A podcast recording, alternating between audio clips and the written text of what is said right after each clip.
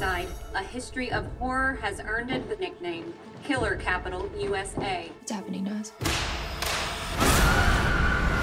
These massacres happen in Shadyside over and over. You were the only person who survived. How do we end this? You have to go back to where it all started. Garbage in, garbage out.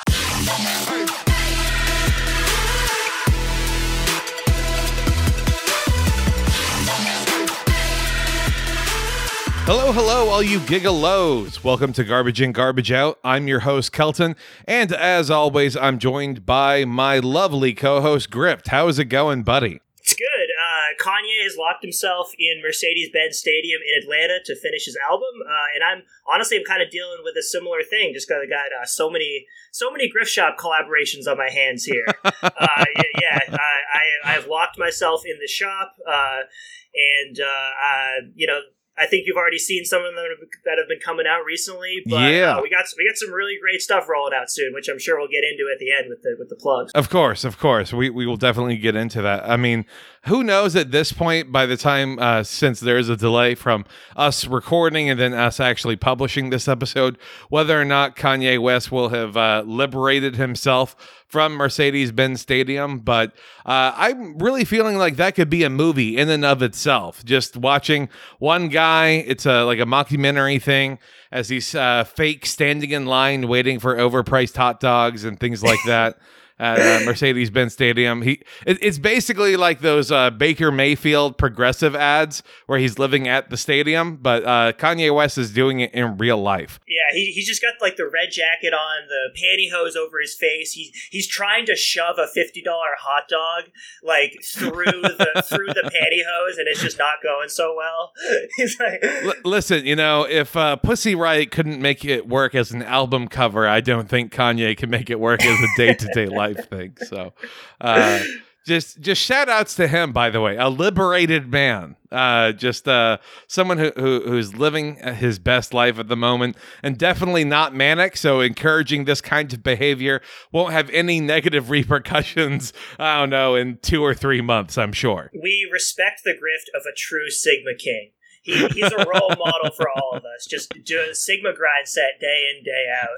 Uh, yeah, I think I, I think he said now like August sixth is when it's officially coming out. But people are all pissed off, saying like, "Oh, he he we he owes us this album," like, and he's jerking us around. Like, come on, the guy the guy doesn't owe you anything. Like, it, to, to to be able to experience that. Uh, con- that that live show with with the group chats, you know, just all reacting in real time. That was that was enough fun, and and he's he's made enough music that I'm I'm perfectly content. Precisely. It doesn't also mean that it- when if we rush him, he'll just release something and then keep changing it and tweaking it, and then we won't know for like a year and a half until what the final actual track listing looks like. So you know, it's it's true to style. I'm a fixed Donda. I can Uh, fix her. oh fuck! I, I guess at some point we're gonna need to probably talk about like what what the actual episode is this week. Yeah. my God, uh, this week we are talking, of course, about the Fear Street trilogy that debuted on Netflix. It's a series of three movies that are based on the Fear Street book series. Which, for anyone who might be unaware, uh, it's from R.L. Stine, the guy who uh, wrote Goosebumps, or the creative studio that wrote Goosebumps, probably more accurately. And then he also wrote uh, the Fear Street book series, which, if Goosebumps was aimed for elementary students, this was more meant for middle schoolers. And so those books started in, in 1989 and they've been debuting off and on basically till the current day. So. Uh, that's kind of the source material here. It's not exactly super highbrow stuff. This is literally supposed to be uh, like baby's first horror movie. Is kind of what what Yeah. we're we're dealing with here. And so it's no surprise that I guess uh, when I say studios have been trying to adapt the property since 1997, which would mean that uh, if you were to look at people who were born in 1997, all those people who can legally drink and can't can have for several years now. Like that is how long they've been trying to make this a thing, and it finally happened when uh, Fox Studios, uh, 20th Century Fox, was saying like, "Fuck it, uh, we're running out of good ideas, so we'll just greenlight this." Then they got bought out by Disney, who then sold it to uh, Netflix. So that's kind of all the the super fun behind the scenes elements of stuff of that it's a property based on kids things that's been sold essentially three times over Yeah, it's it's always funny when like there's this nostalgic property that if you if you said it came out in like the late '80s, early '90s ish, like that's sort of like uh like old Gen X, uh, early millennial cusp, which is. Mhm. But then when you have this thing, which is uh, marketed pretty much toward like uh, middle and high school like Zoomers, it's exactly. there, there, there's that disconnect between people who are actually going to check it out because they're they remember the source material from their childhood and then the actual product they get in terms of like the the messages and uh like like cultural tropes that are being employed by it because this is like this is like a gen z netflix production through and through Oh my god, yes. In fact, I was trying to think about like, well, who is this movie meant for? Because it doesn't seem fully meant for kids, and it doesn't seem fully meant for adults. And then that's when I realized like this is a sleepover movie. This is a movie for the adults who were high schoolers in 1994 to put this on with their kids as a sleepover is happening, or for a kid to watch it after convincing their parents uh, who were high schoolers in 1994 to watch a horror movie finally for the first time. And that this is kind of that middle ground that can bridge a foot but into both worlds. Because uh, I mean I don't know. I my my general thoughts on it we'll of course dive into a little later, but it just really felt like uh, the baby food version of what slasher horror can be. yeah if if you're gonna put on a you know the baby's first horror movie like you were saying like introduce someone to the slasher genre don't go with this like literally just put on the original halloween Yes, that's, exactly. That's all you need. And also, like, yeah, this, this this movie went for it. Like it it, it's particularly the first one. It didn't do anything as far as trying to build tension. It was all just relentless jump scares, and then Mhm. the the second one got into a little more of like the the gross out kills. But just to go back to like you know the classics of the genre, something like Halloween. Like if you're trying to show someone their first horror movie, like that one didn't rely on the gross out kills at all, but just that pure like tension building and feeling of menace Yeah. that a actual like you know uh, auteur uh, um, of John Carpenter type can actually evoke from a, a um, you know like a really tight focused production. Uh, Precisely. whereas this just felt like a mishmash of like Stranger Things Netflix tropes with a couple gross out kills, none of them very inventive. Uh, and it just it just felt like uh, paint by numbers uh, d- derivative piece that made you just want to watch um, better classic films of the genre. And and that's something where I think that truly someone who's 14 um one of the reasons I would encourage people to actually watch like a Halloween before watching this is that this takes the uh the Cliff Notes version of a lot of the pacing of Halloween and puts it into a blender and then spits it out Whereas Halloween, like you're talking about, with the, its ability to build tension and properly do setups and payoffs, I mean, like there's a, like 40 minutes of uh, the the the sh- uh, what's he called in Halloween one, the Shape, I think, just like driving around in a car, and you know, like Yeah. that, that's that that's kind of cool in its own way because like it's a, it's just a guy in a car and it's uh, seemingly inescapable. Whereas this one immediately jumps to like uh, the Rob Zombie type Halloween, where you're like, it's a fucked up curse that's existed in this town. Look at all these teenagers; they're gonna die. Like, oh, okay, all right. I, I, Yeah. we're we're just jumping right into it then. Okay. Yeah, like that was why I found the fir- the first one of these three to be by far the worst, just because it just jumped immediately into a guy in a uh, skeleton costume just knifing people in a mall. Yes. Just jump jump scare after jump scare, which Uh, is what horror movies these days just keep doing. Grift, Absolutely did you no- recognize who the first kill was? Uh, like it's it's Maya know, the- Hawke, aka the chick who played the ice cream girl in season three of Stranger Things. So Okay, that- I like, that's why Stranger Things vibes through and through. It uh, has Stranger Things actors. It has a Stranger Things film editor. You know, uh, it, it, your instincts are dead on. Yeah, like it, and it had that like I, I like- I like to sort of call it like the Netflix sheen. It had that sort of like uh color contrast. It was flat. that yeah yeah like yeah just like you you can tell it's a Netflix production. Like like how you used to tell like oh this is a TV movie, this is a B movie, this is this Well- sort of thing. It's like oh yeah this is this is a Netflix production. and and that's something I I really want to find out about because it seems like a lot of uh, at least pre-production had occurred on this movie before it got sold to Netflix, and so um, Hmm. I I wonder about how much of uh, Netflix studio uh, management actually adjusted how this thing looks.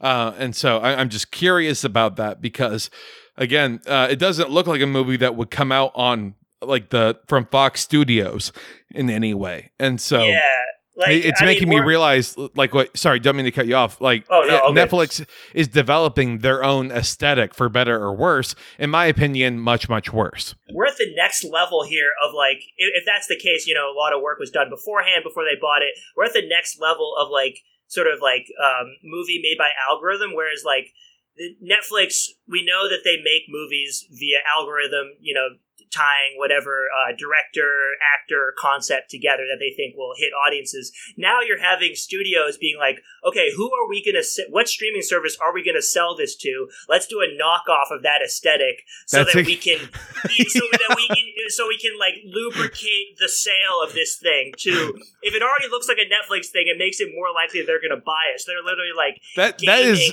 the, the, like sort of production sheen to it, if, if that makes sense. No, you're know, right, dude. yeah. That that's exactly what Paramount has done with their movies when they sold them to Amazon. Like every Paramount movie that we've watched that debuted on Amazon has that same kind of look, almost the same quality. Like, yeah, again, you- you're we're getting too close to the truth here.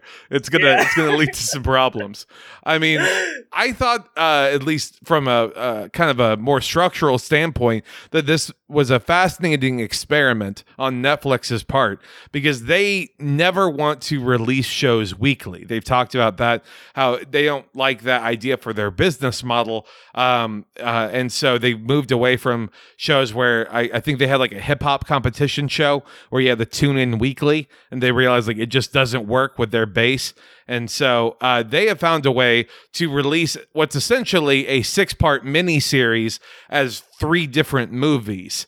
And then they they call it, you know, a Fear Street trilogy. It's just it's just six episodes. Like I I felt the hour break points essentially right down the line. In the third movie, it was evident because it was Fear Street 16. I'm sorry, Fear Street Part Three s- dash 1666 and then it was fear street part 1 1994 colon part 2 Yeah, part two of part three, but it goes. It's part two of the first one, which is two hours. But it's just like, yeah what are I- what are we doing here? I mean, like, particularly, I, I think the first one, in particular, could have benefited from being split up into two because it, it would have helped the production set things up better in a way that actually built tension and built horror, for as sure. opposed to just hitting you right over the head with like there's this crazy town where people are always killing each other randomly and we're just showing you right out the gate people just slashing each other out of control in multiple different scenarios Mhm. and it, it's just it throws you right into this world without any sort of build up without any sort of real character development Grift, come on, is- come on. yeah. There, there was a, a montage of a bunch of newspaper clippings, and you know that that counts as character development for an entire town. Don't you know that, Grift? It Yeah. clearly works so well in Black Widow. So, Funny thing, oh well, I, I missed the Black Widow podcast because I was uh, I, I, I I scored uh, free tickets to a field box at Fenway Park, so you, you gotta you gotta have priorities. yeah, But I, I actually this afternoon I actually saw the Black Widow movie in theaters with friends. oh god, So Oh, yeah, God. I, mea, mea culpa to that. Um, oh and, no, uh, yeah. Um, and honestly, I didn't I didn't find it that that offensive. You could turn off your brain for two hours and enjoy it. But That- we're- that- we're that's not- we're not- we're not- exactly- yeah.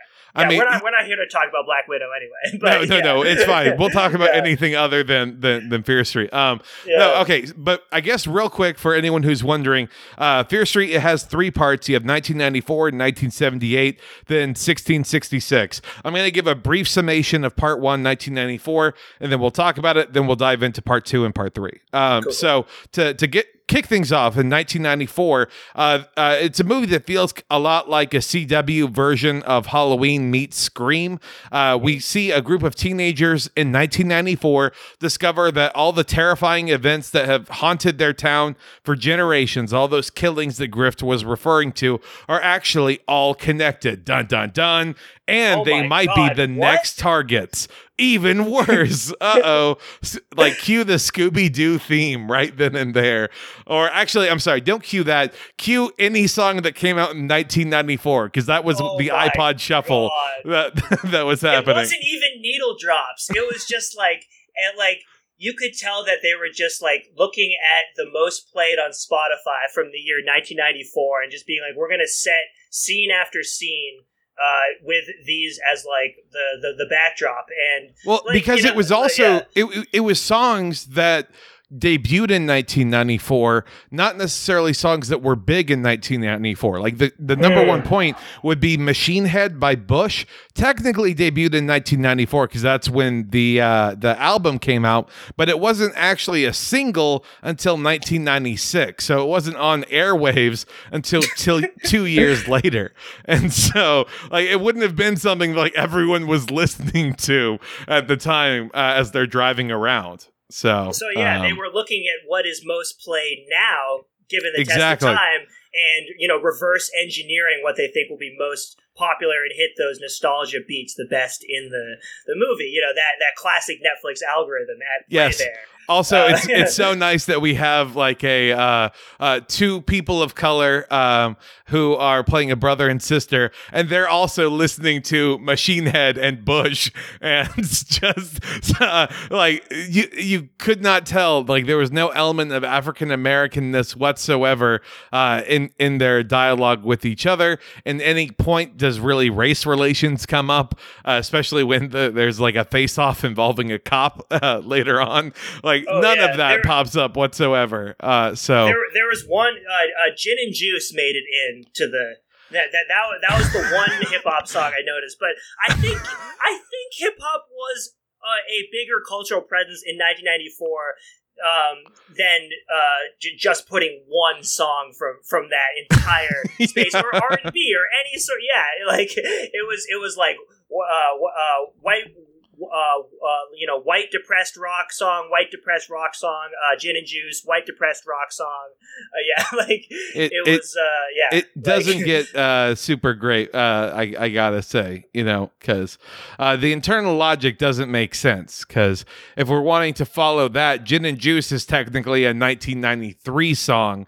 Uh, uh, but you know, fine, fine. I'll I'll let them have it. It's it's okay. I'm not here to to litigate that. Instead, uh, we're supposed to talk about what happens in this movie, and that's where uh, we center on our our main character uh, who is of course lesbian, uh, and and that that's like uh, supposed to be like a real subversive thing because she's dating someone named Sam, and we don't meet Sam for like the first half hour. Then Sam is a girl, wouldn't you know it? Oh and my she god! and she goes to the preppy side of town because there's Shady Side and then Sunnyvale, which just so so on the nose here. But it's okay. Like it, it's the metaphors have to be, I guess, blindingly obvious, um, because it, Yeah. it's it is for for children. So, um, Yeah, great. Not, not, not yeah, not to like rip off the point that you made later in the docket, but I just I think we should get into it a bit here when you mentioned that. Like,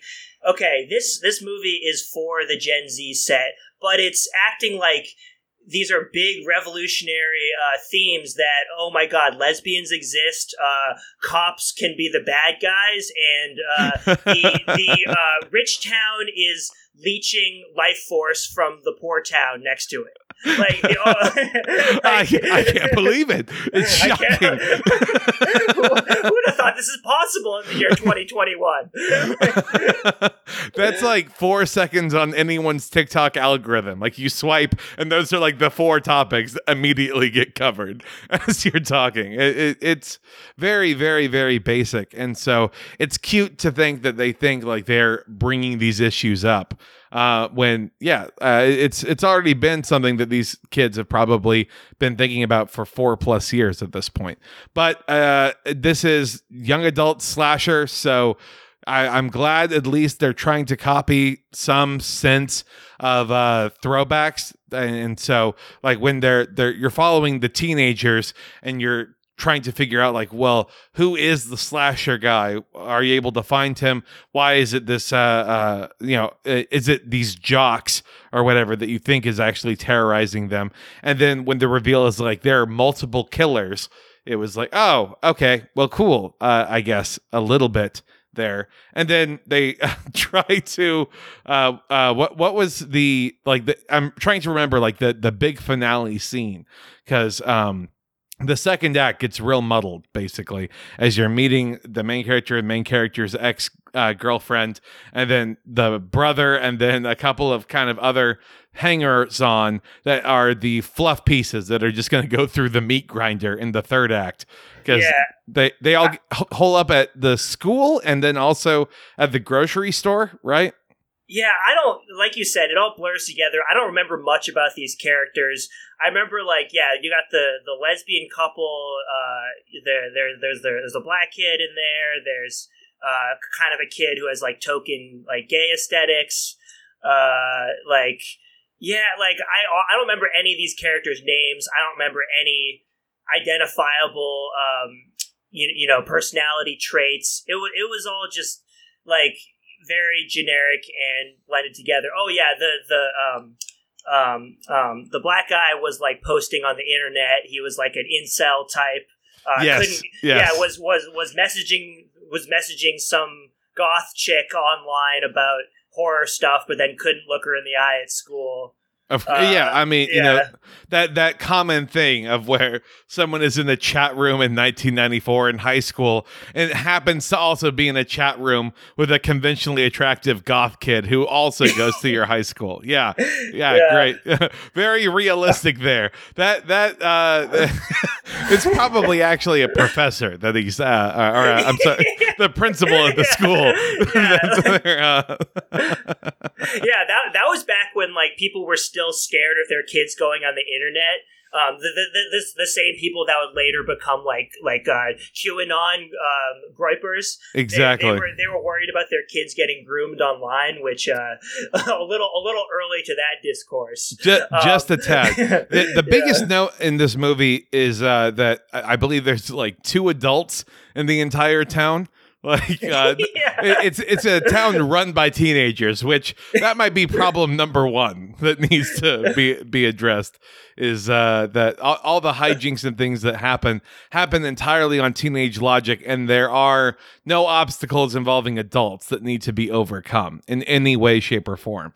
Um, yeah, it, it, it's on it's on rails in that way, and like the yeah, the only two adults are the girl who survived the camp slang in the second one, and she's older and is the sort of figure that they have to go to to figure out, uh, you know, what's what's going on, and then the cop guy. Those are the only two adults in the whole thing, and then like even in the there, there there's this scene where the um the after like a was it like a vigil slash football game slash yeah, yeah. It, it was. It was. weird it- thing, yeah You you know how high schools do that? You know, they, Yeah. they at, like in the at halftime or during the pregame of like the big school rivalry, they'll hold a vigil for the one mall employee who got stabbed, who also I believe graduated the year before, and so wasn't even a student there anymore. You, you know the, uh, how high schools just do that. yeah and then and so on the bus I, I guess the the the shady side the the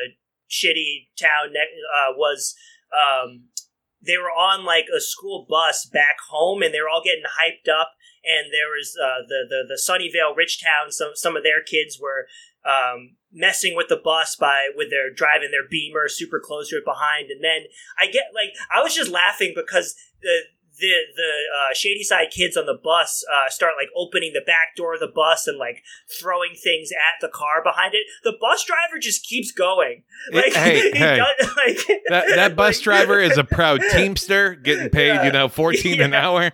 it's not He's in the job with the description. class, yeah. He's standing with the working class kids against those those, those damn rich Sunnyvale preppy assholes. yeah. Oh God. Because yeah, you- you're absolutely right. I think they throw like a water cooler or something at, at Yeah. the the preppy kids that make them veer off the road. They crash their car, and then uh, the ex girlfriend then touches like a skeleton that's right by a tree, and then like, oh God, oh no! Suddenly, all the these uh, these crazy killers from the past of the town uh, end up trying to to kill her, and so it's like an old uh old timey like 1950s milkman. It's like a 1930s esque woman with a razor blade. Um and then uh of course like a person with an axe and then uh like a scarecrow hat or not scarecrow hat like a a cloth hat uh hat i say uh mask type thing bag over Yeah. his head essentially Yeah, I, is what it is I, I think one of the, the killers they referred to him as a grifter.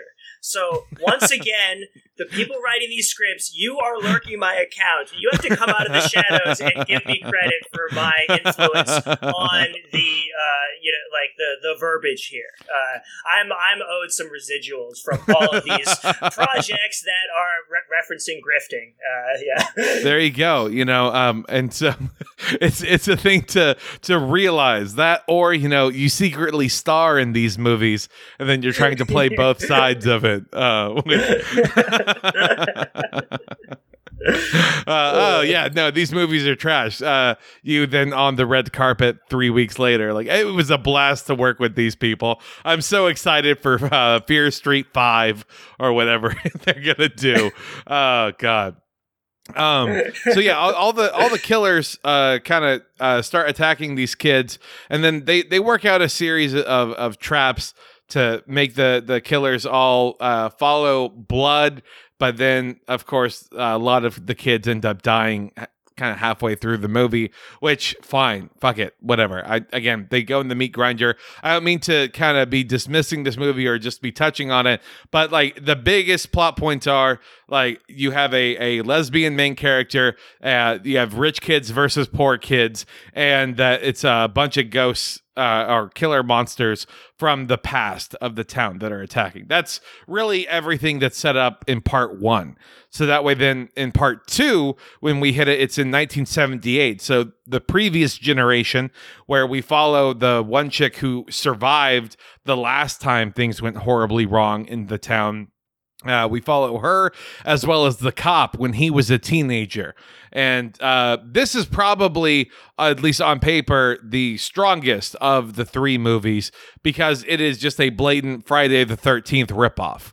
Like it, it, it knows exactly what it's copying and then it follows through on that. What did you think?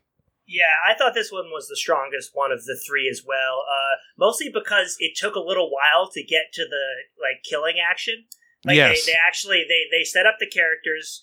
They were still generic. Yeah, like you said, it, it's it's ripping off the very very basic premise of a killer with an axe at a uh, teen summer camp. Like you know, tried and true, it's been done a thousand times, but it you know it was done relatively competently, and there there was some tension building, and they did sort of hold off on the uh, the, the the gross out slaying kills until um, there there there there had been some genuine um, like uh, tension and, and horror built up. So it- it, was it- definitely the most competent in that aspect. it had the best internal logic too because it Yeah. makes sense why there's only like three adults maybe at the camp total the rest of it is older teenagers watching younger teenagers kind of uh, as what's going on. And so as you're following the two rival groups uh, uh, i think red was sunnyvale and blue was uh, shady side regardless like you're you're able to kind of feel like this sense of suspense at the beginning of well, uh, they're they're in this color war with each other. You know, like how people of different colors just don't like each other. You call that a Yeah. color war, right? That that's a that's what it is. um, yep, uh, I, you know, I think we really need a, a color revolution in this country to deal with the the um, you know historical inequities between uh, blue and red skinned people. oh, I don't think we're supposed to say red skinned sorry, sorry. Uh, uh, uh, the the the uh, uh, football team skinned Yeah. people. Uh, all right, we, yeah. we have uh, Shady Side in blue, and then uh, uh, Sunnyvale. We're gonna call you the Sunnyvale Guardians now. Uh, Yeah. That's that's your. uh, we we are gonna return to uh, Art Deco and classical Rome and uh, name you after some like uh, creepy statues.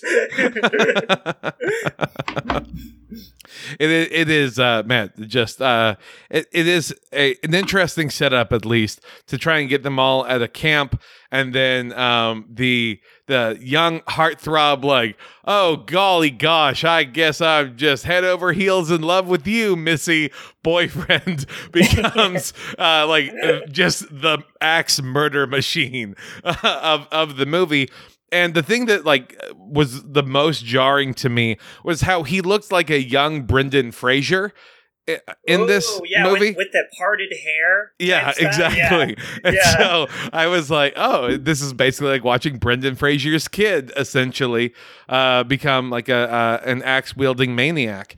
And so Yeah, uh, and and they, oh, sorry, sorry, but just to go off, they, they they made a point several times to point out that he was a virgin. So I think we have another incel killer on the loose here. oh, absolutely. Yeah. When Yeah. will we stop finding out about white male rage? Huh? When? when will we finally have a reckoning point about this? It just it was like one of those things where how they were writing the character, I can imagine the screenwriters going like how can we let people know that like he really is like a good sweethearted guy?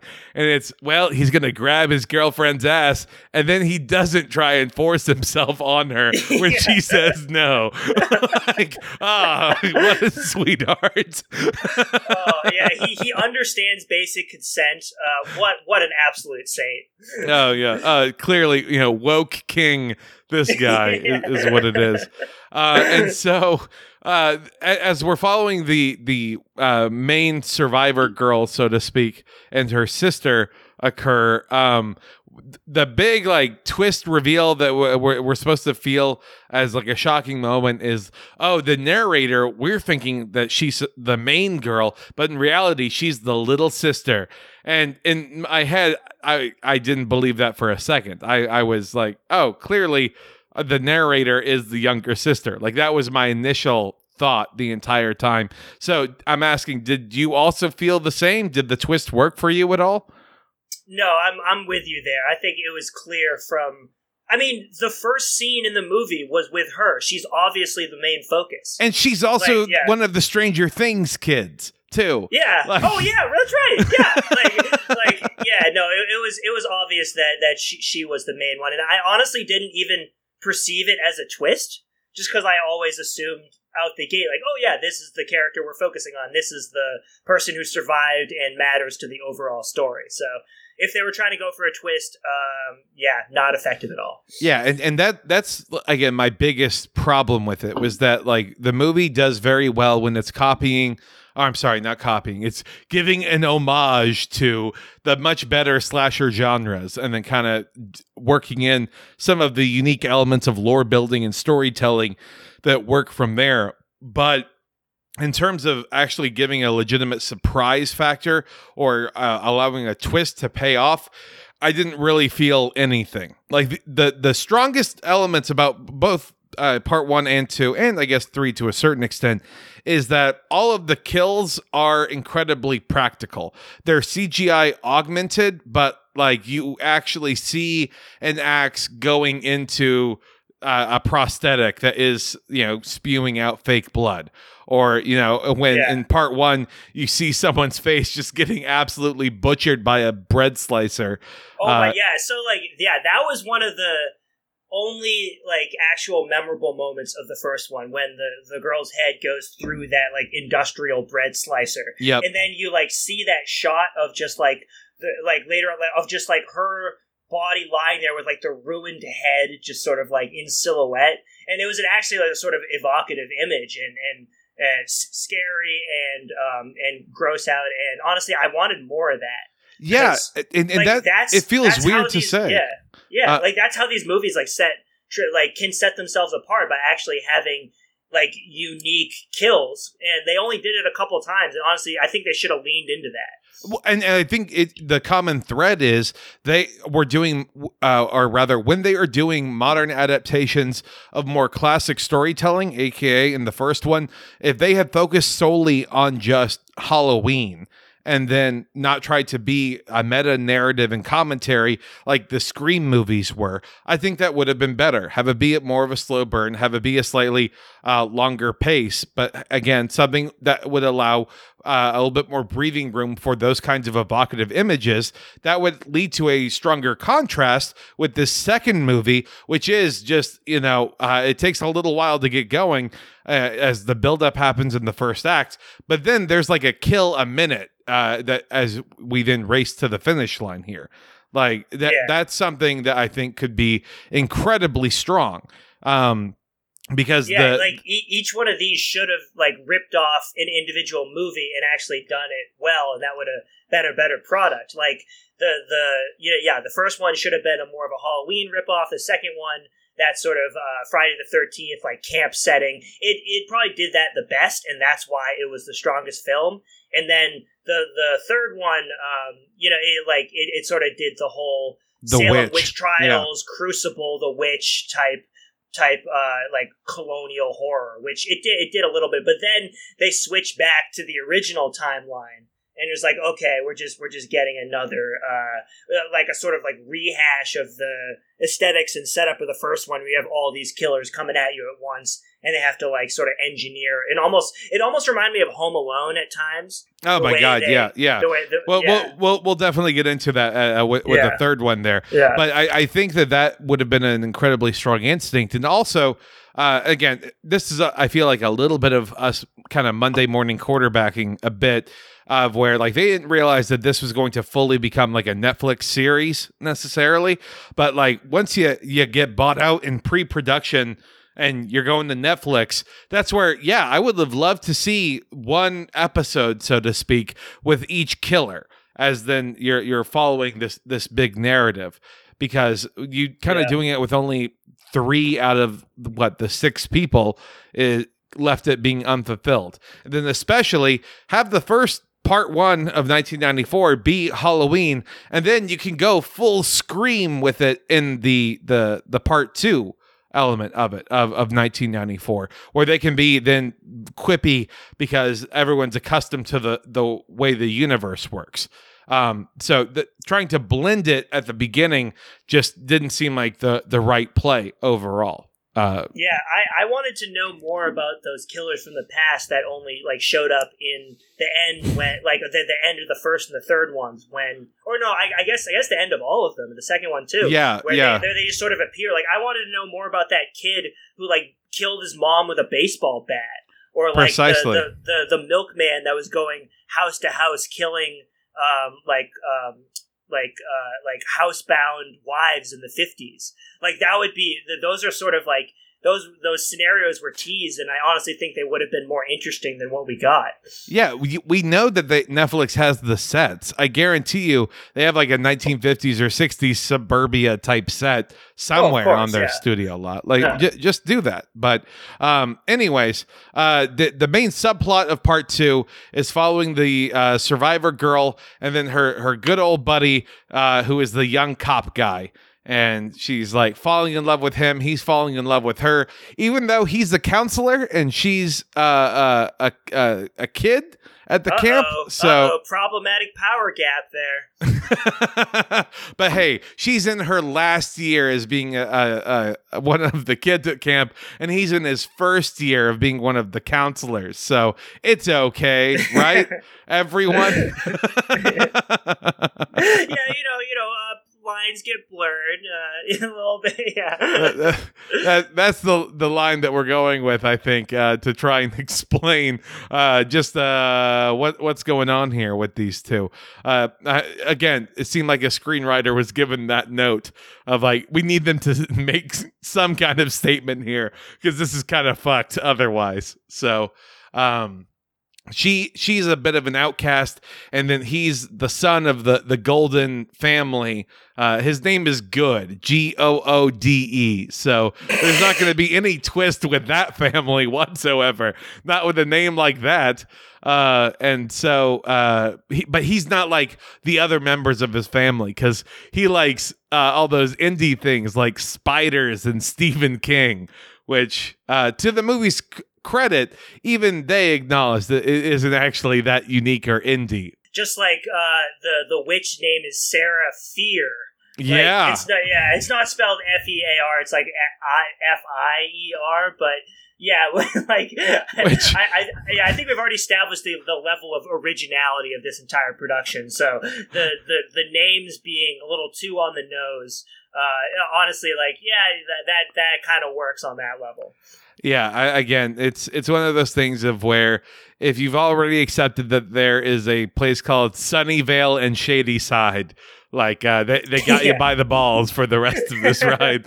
Um, so uh, the camp, as it would turn out, is built on this like uh, ancient uh, burial ground where the uh, original colony uh, that was uh, called Union, where Shady Side and Sunnyvale uh, originally got got settled, and there's like a dark force that's underneath the the camp in these just giant caverns where evil lurks, and so. The, the kids get trapped. They have to run away from killers, and then the sister gets killed. the The younger sister also gets just stabbed the fuck out of, and How did she survive? Like I- I she just got know. slashed to pieces, and then he gives her mouth to mouth to bring her back. You can't give someone mouth to mouth to bring them back from like blood loss. Are you fucking kidding me? Yeah, I mean, she got shanked in the ribs to the lung so hard. You ever just kind of like blow on a balloon after it's already popped? Because that's kind of what he's doing at this point. So, uh, seeing uh, th- that attempt at survival just kind of uh, it, it felt contrived at the very least, but it did lead into the big reveal. Uh, which I, I mean, I don't know if, if that was something that then you enjoyed or that you could buy into, but if you die, the people will stop chasing you at least for a little bit and so you have you have to get killed in some way for some period of time in order to find some sort of relief from being hunted like uh, we didn't talk about this, but in the, yeah, in, in like going back to the first one where they had to kill her and bring her back through the specific concoction of pills. Like, oh yeah that, yeah yeah, like that. That felt that that felt very like uh, sort of like a Gen Z uh, mumble rap core versus like what what's what someone in like the mid '90s would actually be selling drugs. Like no, they would be selling dime bags of weed. They wouldn't be like a fucking like like uh like pill kingpin. For, for Exactly. di- different uppers and downers, like right yeah I, I mean it, it it would be great if they were like i got something that will kill you and then they take out some weed yeah. Yo, dude, this strain's fucking crazy. You have no idea. Like you, you literally you, you you pass through the other side. You you meet the devil, and then, then you're just like that, that's like the picture dealer's giving you, and you're like, what the hell? Like, it, it was great. Uh, uh, it, again, another another good scene in the first one. Uh, the pills, of course, don't work, and so then she just has to get drowned outright, which was uh, just a, a good way to up the stakes a little bit. And so, finding out in the second movie that the person died because they got stabbed like 36 times, and then the paramedics arrived however long it takes for someone to run, find a landline, call 911, get them in the rural town to go drive out there in the ambulance to pick her up. So uh, I guess just CPR must have been going on for hours and hours at that point. Um, a lot of lot of sliding some tongue in potentially, and so um, the relationship between the two of them didn't work out because she claimed that there were a whole bunch of killers, and then he said that it was just one guy who went nuts. It was good old Tommy, the the nice boyfriend who killed everyone. And so, oh no, I guess that makes Nick Goode a slightly morally compromised person. Let's see what happens here. So, then we go uh, immediately into the Fear Street Part 3, 1666, which uh, uh, just what a, a head snap, at least for me. Uh, what what was your initial impression beyond? Oh fuck, they're all doing accents, aren't they?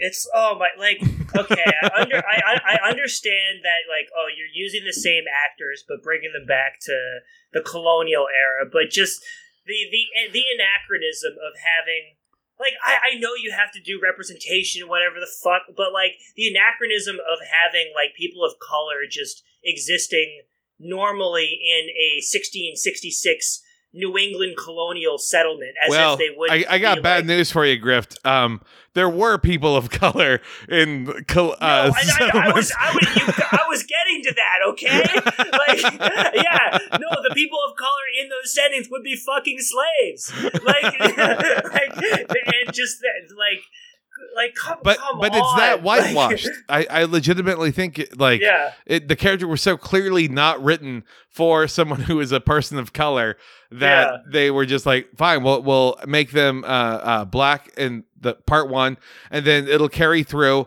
and the the differences will just be that it's the same actors, and it's kind of like her vision of what happened, not necessarily like what everyone actually looked like, and yeah, they show no, that's, that that's by kind of the impression I got too. but they Yeah. only do it with her. That that was my issue. Do that with Yeah. everyone. Have there be flashes of showing like what the scene actually looked like versus then like what it looks like with all of the regular cast members.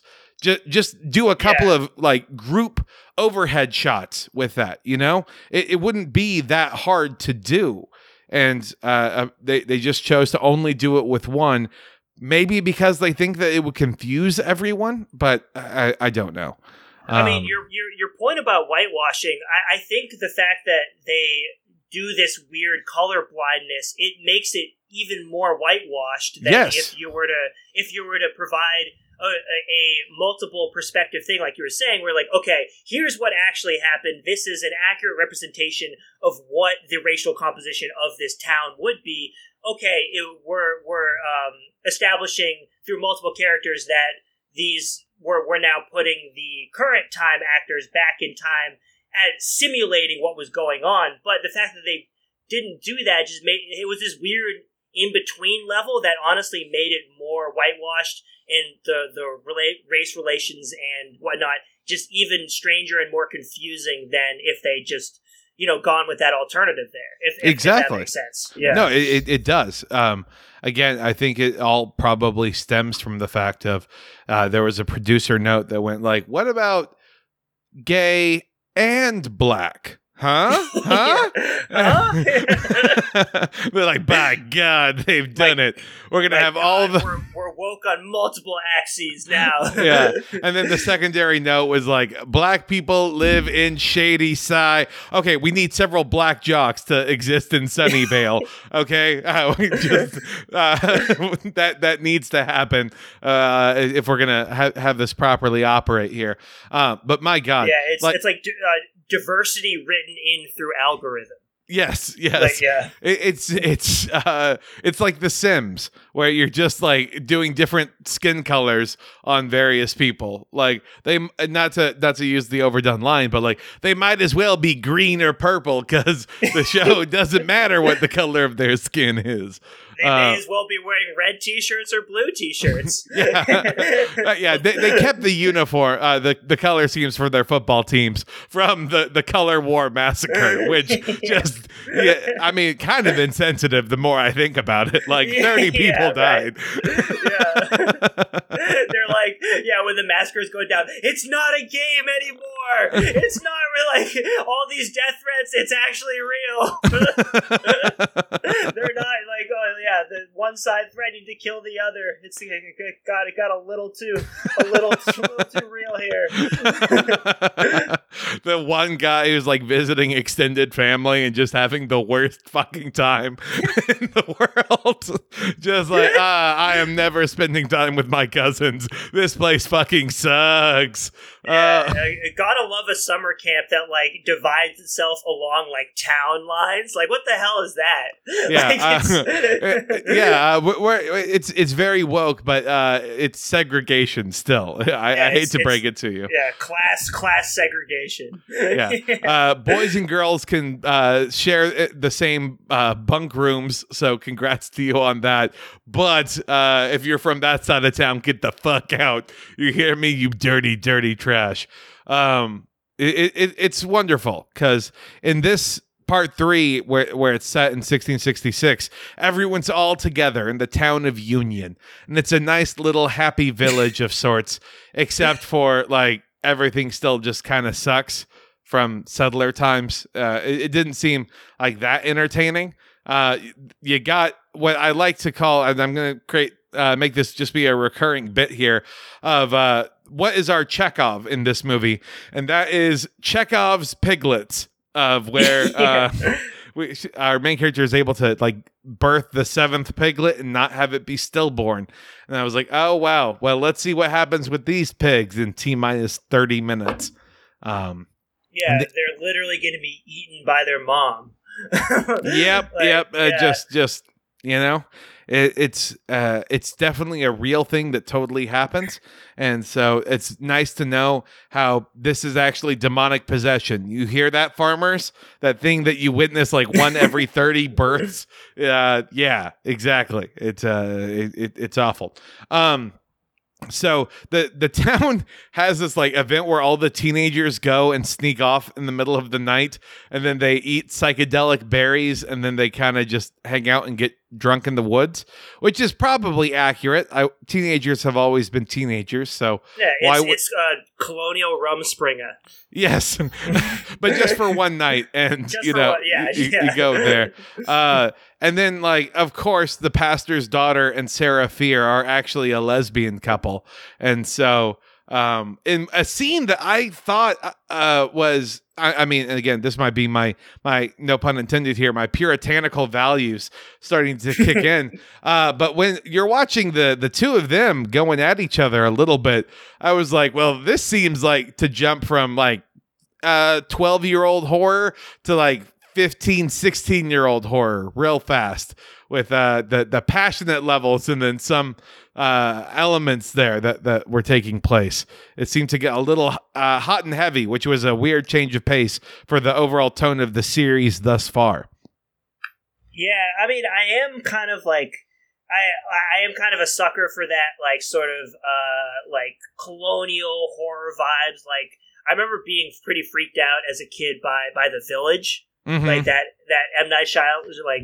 Um, i'm glad by the way we're all coming movie. back Yeah. around to that movie like dude that that's a good movie like Yeah. i like i remember like yeah wa- i remember watching that at a middle school sleepover in fact which is the intended audience for this thing um but yeah that was that was a like th- those sort of like spooky small town uh col- like colonial vibes in the woods and there's weird stuff going on it's it's Yep. sort of like if like you know i i grew up in new england uh i you know both both my parents are from there i forget There- that this is a- your stomping ground yeah this is my yeah. stomping ground. You know, I'm, I'm sure uh, I'm sure it's tapping into some sort of like genetic memory. If we're gonna if we're gonna go down oh that great sort of mystical you're about to have a vision yeah, yeah, yeah, yeah. I'm, I I am from the land of the occult.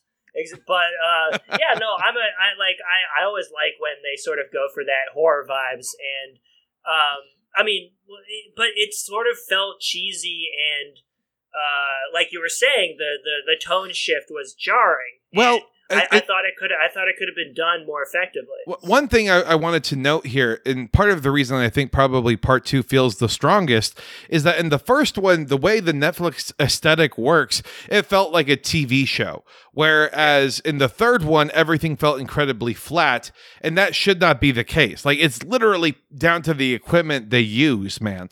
Like the if you watch The Witch, it people might not like it because it is a very slow burn so maybe that that's just not for everyone but it does not look flat. Everything looks deep and layered and constructed uh, uh, because it's a set and it was shot on location. This was a set and also shot on location but it felt like you know uh, just like just be out of camera like there's some guy that's just uh trying to like wave away traffic while the scene is Yeah. taking place you know Yeah. and and that also the uh, entire set itself looked like it was only about like six inches deep from it. it. It just felt much, much, much cheaper and less rewarding. And so uh, it just felt very apparent to me in this movie as then we're following the uh, scenes taking place uh, and the the big reveal that like the kindly nice pastor has then like become possessed and is uh, gouged out the eyes of all of the children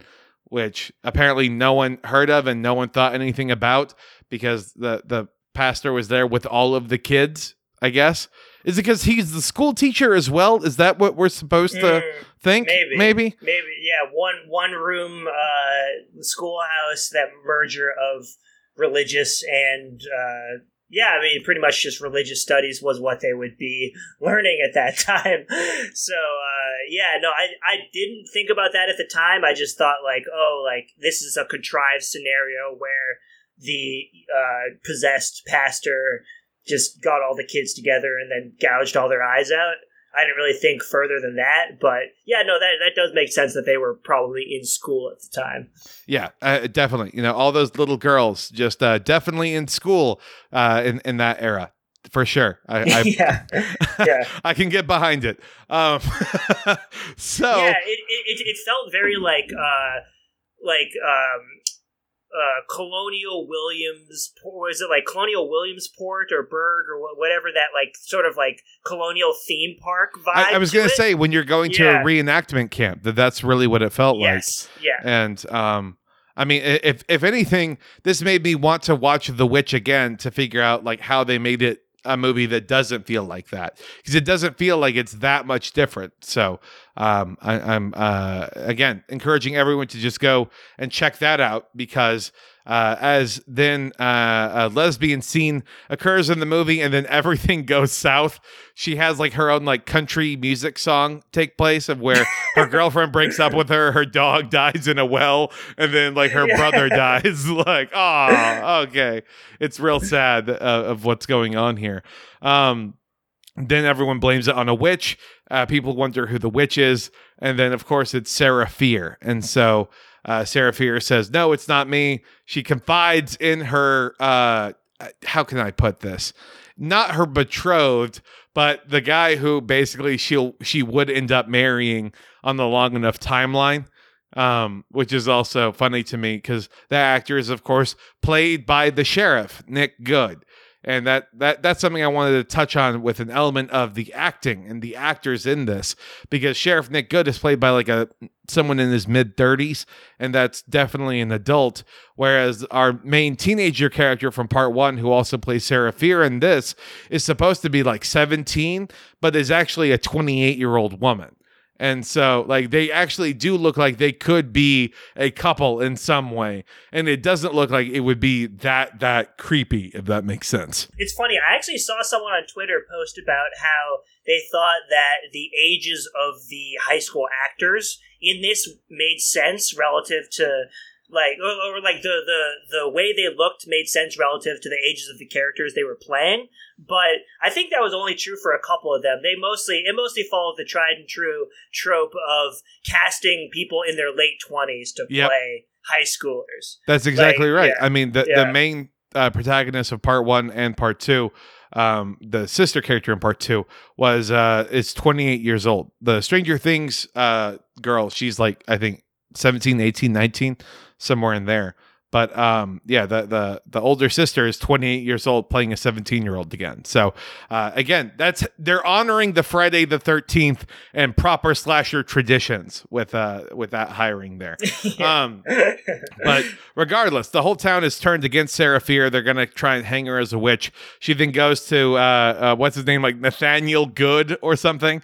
They just kind of like slap like slightly older timey name onto the name Goode with that character, and then uh, it's revealed that actually he has struck a deal with the devil, and that he is the the curse of the town is actually him, not the curse of Sarah Fier, because every generation the good elects one person to die, so that way then all of uh, s- s- uh I'm not. I'm sorry, not Shady Side. Sunnyvale and the Goode family will experience success and he's talking about well isn't that just a better thing? Isn't it uh, right for one person to die so then the rest can do well? And that's when i think sarah fier raises an incredibly valid point of that may be uh, one way to look at it but when that person kills i don't know a room full of small children that then you know uh, problems will exist. And so uh, i think that the movie was trying to have us have this conflicted villain of some kind but the example they used was like what the third act example would be. Like it clearly should have been like there's a like the mad thomas character is the first one who gets possessed kills one person and then dies. And then like another person gets possessed and is going crazy and then dies. And then it's the pastor with the school room full of kids like that that's how the escalation should have worked. But this movie is so stuck into an hour runtime because it's also trying to fit the other part two of 1994 in it that we just jump right into what the third act development would be. I never got the sense that the villain was conflicted. It was all just uh, rich side of town leeching the life force off the poor side of town. This is uh, for the good of my side at the expense of your side. Uh, very very basic uh, class politics uh, message, which you, you know it's it's not it's not revolutionary. You know you you it's it's honestly become such a trope at this point that it feels like these messages aren't they they they aren't revolutionary they aren't transgressive they aren't actually saying anything it's just the studio going through its paces to try to um, you know represent a sentiment that it know will connect with people because of the times but due to the fact that it's just so prevalent and the forces of capital that produce these productions it's it's so part of the system that it all it becomes evil in its own way when like it, you just keep hitting the same message over and over again diminishing returns nothing changes and it's just the next it's just the next step of what you know the the cultural lifestyle aesthetics that they're just cynically using to sell their media properties. Yeah, they're, they're assuming that you're already aware of the shorthand that exists. I mean, it's it's no different than like what exists in modern country music of people kind of using buzzword bingo to try and Yeah. create an aesthetic or a vibe, and Yeah. that that's all it is. It's just brand name, brand name, brand name, sponsored activity. Uh yeah, my truck, etc. Um, and so it, that that's kind of what I felt like with with part three, uh, especially during the witch. It was that it was all to give us the the backstory. Like this would have normally been a, a progressive series of flashbacks if this was a legit mini series that was taking place. Um, this entire section. But then it leads to uh, uh, Fear Street Part 1, 1994, Part 2, which is we're back in 1994 with our, our cast of characters that have survived, and they are setting a trap for the evil sheriff. And they lure him into the mall. There's this. I mean, I kind of dug the setup finally in the way that I dig a lot of like horror show season finales of like finally a lot of the payoff is taking place because they lure the cop in and then they also lure all the killers in uh, and they they manage to trap all these spiritual killers uh, cop gets away and then the the killers break loose. They realize that they can distract the killers with each other by spraying the victim's blood onto them.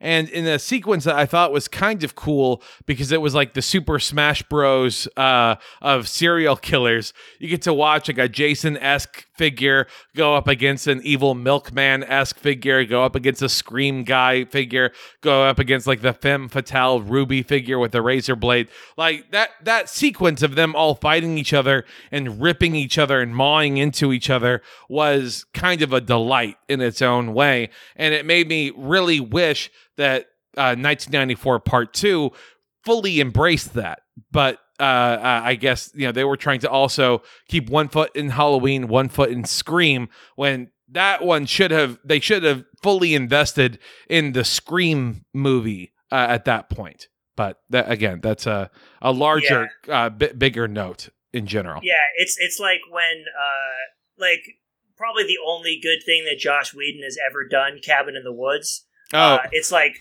when uh, when Uh, the, the, the, the, you, you- mean being a producer, right? Because that's Yeah, all. He, yeah, uh, yeah, he, yeah, and a I, writer. think, I, I, just, I just remember he was being branded as attached to that project. But well, because it was the, the- year yeah. the Avengers came out. Come on now. oh shit! That's oh my god! I am spouting uh, corporate propaganda. I am sorry. I, will, I'm I'm will- staring yeah. at a poster of Cabin in the Woods right now. So Oh god damn it! Okay, he wait. He didn't even get. Oh my. Okay, I I've been fully psyoped. I got MK altered by Space Jam 2, and my trigger is still fully activated. Clearly, but anyway, my point about Cabin in the Woods was that when you go when you go meta like that, you got to go full meta. Like, and you gotta like Exactly. like, lean into it. And we got a little taste of it at the end here, but no, when you like break bring that out, you got to go full for it. Like, we want to see the rip-offs of all the classic serial killers tearing each other apart, but make it clear that these are the like the the the like you know the the derived versions of these things, and Mhm. make the point of it being that it, it that the, the the the fun of the production is seeing them all go at it. Not just these sort of like sort of like half homages where you get a brief a brief scene of them tearing each other apart. Like, no, we want we want more. You, we want you to lean into that. Like, tr- trust that instinct right there. You know? Exactly, exactly. And I think that that's something that, uh, weirdly, if this was longer, and by that I mean uh, like a true mini series, this would have been like a, uh, an extended sequence of a, a season finale or a series finale instead of like about probably, I don't know, 45 seconds uh, of what I, I really enjoyed because they, they were trying to make sure that they didn't become like too meta because like what if we lose some of the people? And the the answer is like no like be meta as long as you are also deconstructing it. Don't be meta in the sense that then you are only making references to things and being like i can't believe this is happening. Or for example just throwing just a pure example out there like uh giving the idea that maybe one of your side characters is going to be the person who invents an iPod. Just you know, maybe maybe you don't do that. Maybe th- there's no real need for that level of quirkiness to exist in your movie there. But uh, uh, they, they chose that instead. They wanted to go that route. Which okay, great. I'm glad that that guy got further screen time and got paid. Good on him. But uh, I think that the movie as a structure uh, hurt a little bit from that. Yeah, I mean, like, I think the the the third one, uh, it was better than the first one, as in it was like, I, I it's the first one was honestly so bad that it was tough for anything to be worse than it. But I well, and, and I, so- I will yeah. say, like the, Yeah. the first movie, because it, it is also, I believe, uh, it's like an uh, like in 107 minutes or 113 or something. But like the first part of the first movie is the bad part. Like the second part, once like again things have been fully set up and then the world has taken place. AKA, like the first episode of a TV show is always the roughest one, and then you kind of get into your established pattern of characters and things. Like th- that is, I think, uh, the the problem that they were going at was that this felt like a six part thing that uh, just happened over three movies. Yeah, and and they they blew a lot of their load, so to speak, in the first one by Mhm. making making it uh, just just very very over the top slasher jump scare out of the gate. Uh, didn't didn't. Well, I keep saying They it, didn't have faith in it. No, I, I, yeah. I, I think they were like, well, we have to let people know that this is a horror movie. All right, someone's gonna get stabbed right here. Okay, uh, we're Yeah. gonna watch someone get stabbed right in the eye because this is a horror movie. Yep, yep, yep. Okay. Uh, like that was a big problem I had with the the new It movies, where it was they like sure it's creepy that this clown is going around uh, scaring each kid turn by turn, but if you don't lead any, if you don't have any build up and you just start with the jump scares at the beginning, uh, it's it's not going to be a, a good payoff by the end when you actually get to the to the to the real to, to, to the real horror of, of the actual Yeah. Death The re- and murder and violence. You know, the real is- horror of it, chapter one. You know, the chandelier light that exists inside every clown's Yeah. mouth. Apparently. Um, yeah, yeah. A shape shifting clown down in the sewer. That's uh, yeah. that's uh, basically being being the boggart from Harry Potter. I, I need to read a different book. I know. Oh, it's it's okay. It's okay. Uh, I, I've heard it's it's fine to now like J.K. Rowling, uh, just so long as we're doing it ironically. Uh, that that Oh, yeah, saves yeah. us from it. Like, oh yeah, uh, I, I'm just like ironically watching Avengers Two: Age of Ultron because it connects to Wandavision. Yeah, I'm ironically doing that. Oh, look at me, so subversive. Uh, as I Listen, chill for listen, Disney. If we're if we're gonna fight back against the woke religion of the PMC neoliberal anarchoid state, uh, you know, you need a little ironic transphobia in there, and that's where J.K. Rowling comes in. There we go. All right. Uh, I, by the way, I'm I, I don't wish this on anyone, and this is definitely a tangent here, so my apologies to everyone. Um, but did you ever watch that show that was on HBO? Like it probably came out like half a year ago. It's called The Nevers. It's uh, set in like 18th century England.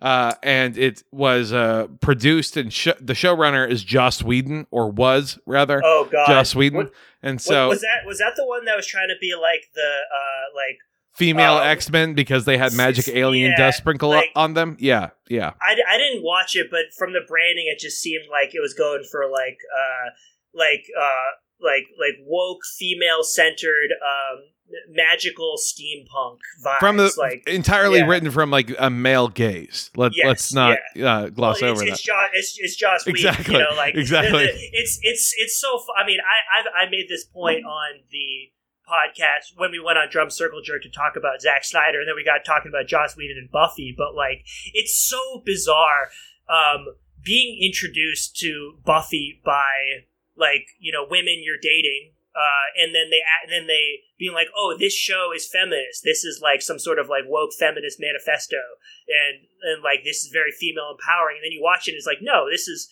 a male fantasy from the male gaze. exactly. Uh, yeah. Can you not see? Like, is this like? Are why why do you like this exactly? well, Like, it, it's how you know you're dating a bimbo, and that's when you can start gaslighting her, and that's that's the important thing. uh, just Oh, God, wait. yeah, no, Someone's yeah. gonna, someone you're dating is now gonna introduce like the Nevers to you and be like, Yeah. actually, I really enjoy this show, and you're gonna have to be like, ah, oh, oh, yeah, no, uh, cool, yeah, awesome. Uh, let me let me state for the record that I, that I am not a male manipulator. Uh, get that on record. I'm not a male manipulator. I just like the ones that run TV. Okay, yeah. But back to to Fear Street. Uh, wouldn't you know it? Like once uh, they're able to to kill ye evil sheriff, um, the the the curse is broken, and like immediately Sunnyvale starts to go downhill a little bit. And it, uh, I thought that that was an interesting version because it doesn't mean that Shadyside got better, just that Sunnyvale got worse. And Yeah, we're yeah, supposed to yeah, be happy about that. Yeah, uh, in this country, things cannot improve for the you know like the the uh, lower middle class, working class side. Things can only uh, degrade for the people who have privilege right now. It's fleeting. You know, it's it's it's gonna it's gonna erode eventually. There's no hope at anything actually getting better for the other side. Only things can get worse for the side that is currently on top. And that's that's a good analysis, I think, to have just about the series as a whole. Like, uh, it's not going to get better. Just start as you watch part one. Just know that it's not going to get better because uh, it starts rough and then it ends kind of rough. There's a couple sweet scenes in the middle, but uh, yeah, I would say that probably out of these three movies, there's enough good content to make like one B plus horror movie. Just taking like the set pieces um, from it, and then you Yeah. you could cut out the the rest of it. Um, but then that that wouldn't be good. And so um, again, when when we're talking about like, well, how many trash cans would you give this movie? Um, it, I and it's hard for me because uh, I think that when something like this exists, at least in my mind, it cannot be that bit that bad rather because it is not taking that big of a swing.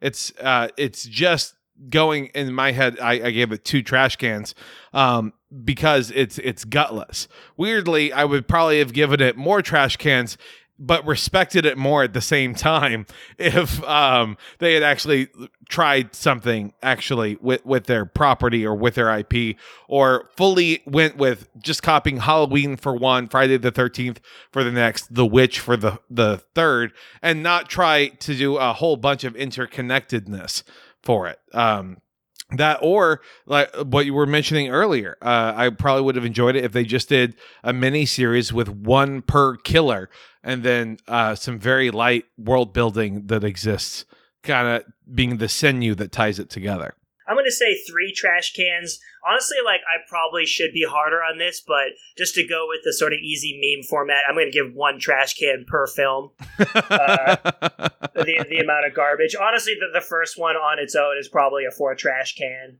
yeah um, film, but you know, as a, as a total piece, uh, you know, I'll, I'll I'll let it slide because it did did try to do some overarching world building to this thing and to have a you know, it's a it's a so- sort of a more ambitious production. So I'll, I'll say I'll say three overall. Well, that's good. That's good. I think that that's uh, uh, again, I, I can definitely see it here. Um, I will say that it does appear that the director is open to directing more Fear Street movies involving all of these other killers that got mentioned. And to that, I say, ooh. fuck, fuck you. Uh, I, I'm absolutely not going to watch it. You had your chance. I'm not going to let you Fear Street cinematic universe this shit. Oh God, yeah, It's the fuck they're gonna do that. Honestly, the only one I would watch is the is the Grifter one. Yeah, And- but but let me ask you would you really want that? Like what's it going to be? Like a troubled family life and then someone gets possessed and then like i don't know that it's gonna th- th- like what lgbt uh, character is going to have a tragic backstory with with this grifter huh? What's going to happen Listen, there? Uh, they're they're gonna hire me to write the script. Uh, otherwise, I Oh. am gonna uh, in- uh, introduce an intellectual property lawsuit. Uh, but but I I will make the. I think it was like a 1960s grifter. I'm gonna I'm gonna make him a uh, a a trad husband who's secretly gay. ooh So okay I, I think I think we gotta, and then you know his his his repressed urges come out in drowning people in the river. So yep I, I, I, think I think that that's that, that that's a proper angle that would get greenlit in this day and age. and then he could be in a gay relationship with uh whatever the cop's brother's name was Ooh, that could be it right. too you know Yeah. you can connect it all in see ha- uh, have it work uh, a- along the lines with it there. Um yeah it, it just what what a movie. What a movie though. But uh, we spent enough time talking about this and then probably uh, uh, uh, too much time talking about all of the other things but uh, I think that that is probably the the best way to talk about this kind of movie that cribs from everything else is to just talk about also everything else. So uh, that's my fun little segue to talk about everything else we have going on, and specifically what's happening in the Grift Shop. Uh, so right now, the current pop up uh, is um, a collaboration with uh, Cole um, at Java underscore Giga. It is a uh, we we got some hats. We got a really sweet pullover uh, based off a certain uh, problematic Italian political theorist. Uh, you can, it's it's pinned currently on, on the top of my profile, um, but also uh, to celebrate the anniversary of the Cuban Revolution, um, me and um, uh, at Pussy Jihad, Ruby, the official Grift Shop promoter, we have something super special cooked up, uh, dropping at midnight tonight. So I we, see. we yeah, so we it's it's a very special Cuba collection. Uh, all like she has a line on how to get the profits to the people on the ground in Cuba. So it's going to be a charity run. Uh, so definitely check that out. Uh, this she did all the designs. We have a super ambitious overall concept for it. It's one of the coolest things I've released on the shop. So uh, it's it's going to be it'll definitely be out by the time this episode airs. So um, I'm sure you'll be seeing that on the timeline. Definitely, definitely. I mean, it's so cool to see you doing not only fun projects but also projects that are, are incredibly meaningful and can make a tangible difference in uh, people's lives uh, at the very least uh, through through uh, showing signs of solidarity. You know that, that is how you can make a pragmatic difference uh, in people's world which is uh, uh, the exact opposite of what rating us five stars on itunes does. Uh, see what i did there? There we go. Trying try, trying to, to be a good co-host here. Uh, that's right. Bait and, bait and switch. Yeah. uh, uh, Apple Podcast has finally figured their shit out, but again, they're dead to me. It's Spotify ride or die territory. Uh, so yeah, leave us a five star review on iTunes or uh, follow us on Spotify. Actually, do both. You know, I've I've heard great things about it. Uh, also, for anyone who might be interested, uh, follow us on Twitter and Letterboxd at Gigo Podcast. Uh, we have some pretty cool uh, uh, movies that are coming up on our uh, August slate. Overall, I'm very excited about some of the guests that we're going to be having here. Uh, we we got two more movies before we're closing out uh, season two of Garbage in Garbage Out, and then we're immediately kicking off on uh, mid August season three. So no break, no rest for the wicked. Uh, should be a fun time all the way around. Uh, I I promise, like when season three kicks off, I guess I'll start reading reviews. I'll do that. No, I won't. I, I promise you, I won't. I don't care about iTunes reviews. I care about Spotify numbers. Give me the sweet, sweet Spotify numbers. And uh, as the analytics show me, please stop listening to fucking Brockhampton. It's okay. I don't know who hurt y'all, but like that was 2017. It's time to let it go. They're not making any more saturation projects. It's over. You can give it up. Yeah. yeah, go abandon Brockhampton, return to tradition, follow Kanye West at the Mercedes Benz Stadium. yeah. Donda, August 6th. I love it. I love it. All right, dude. Well, it's time to say goodbye. Peace. Deuces.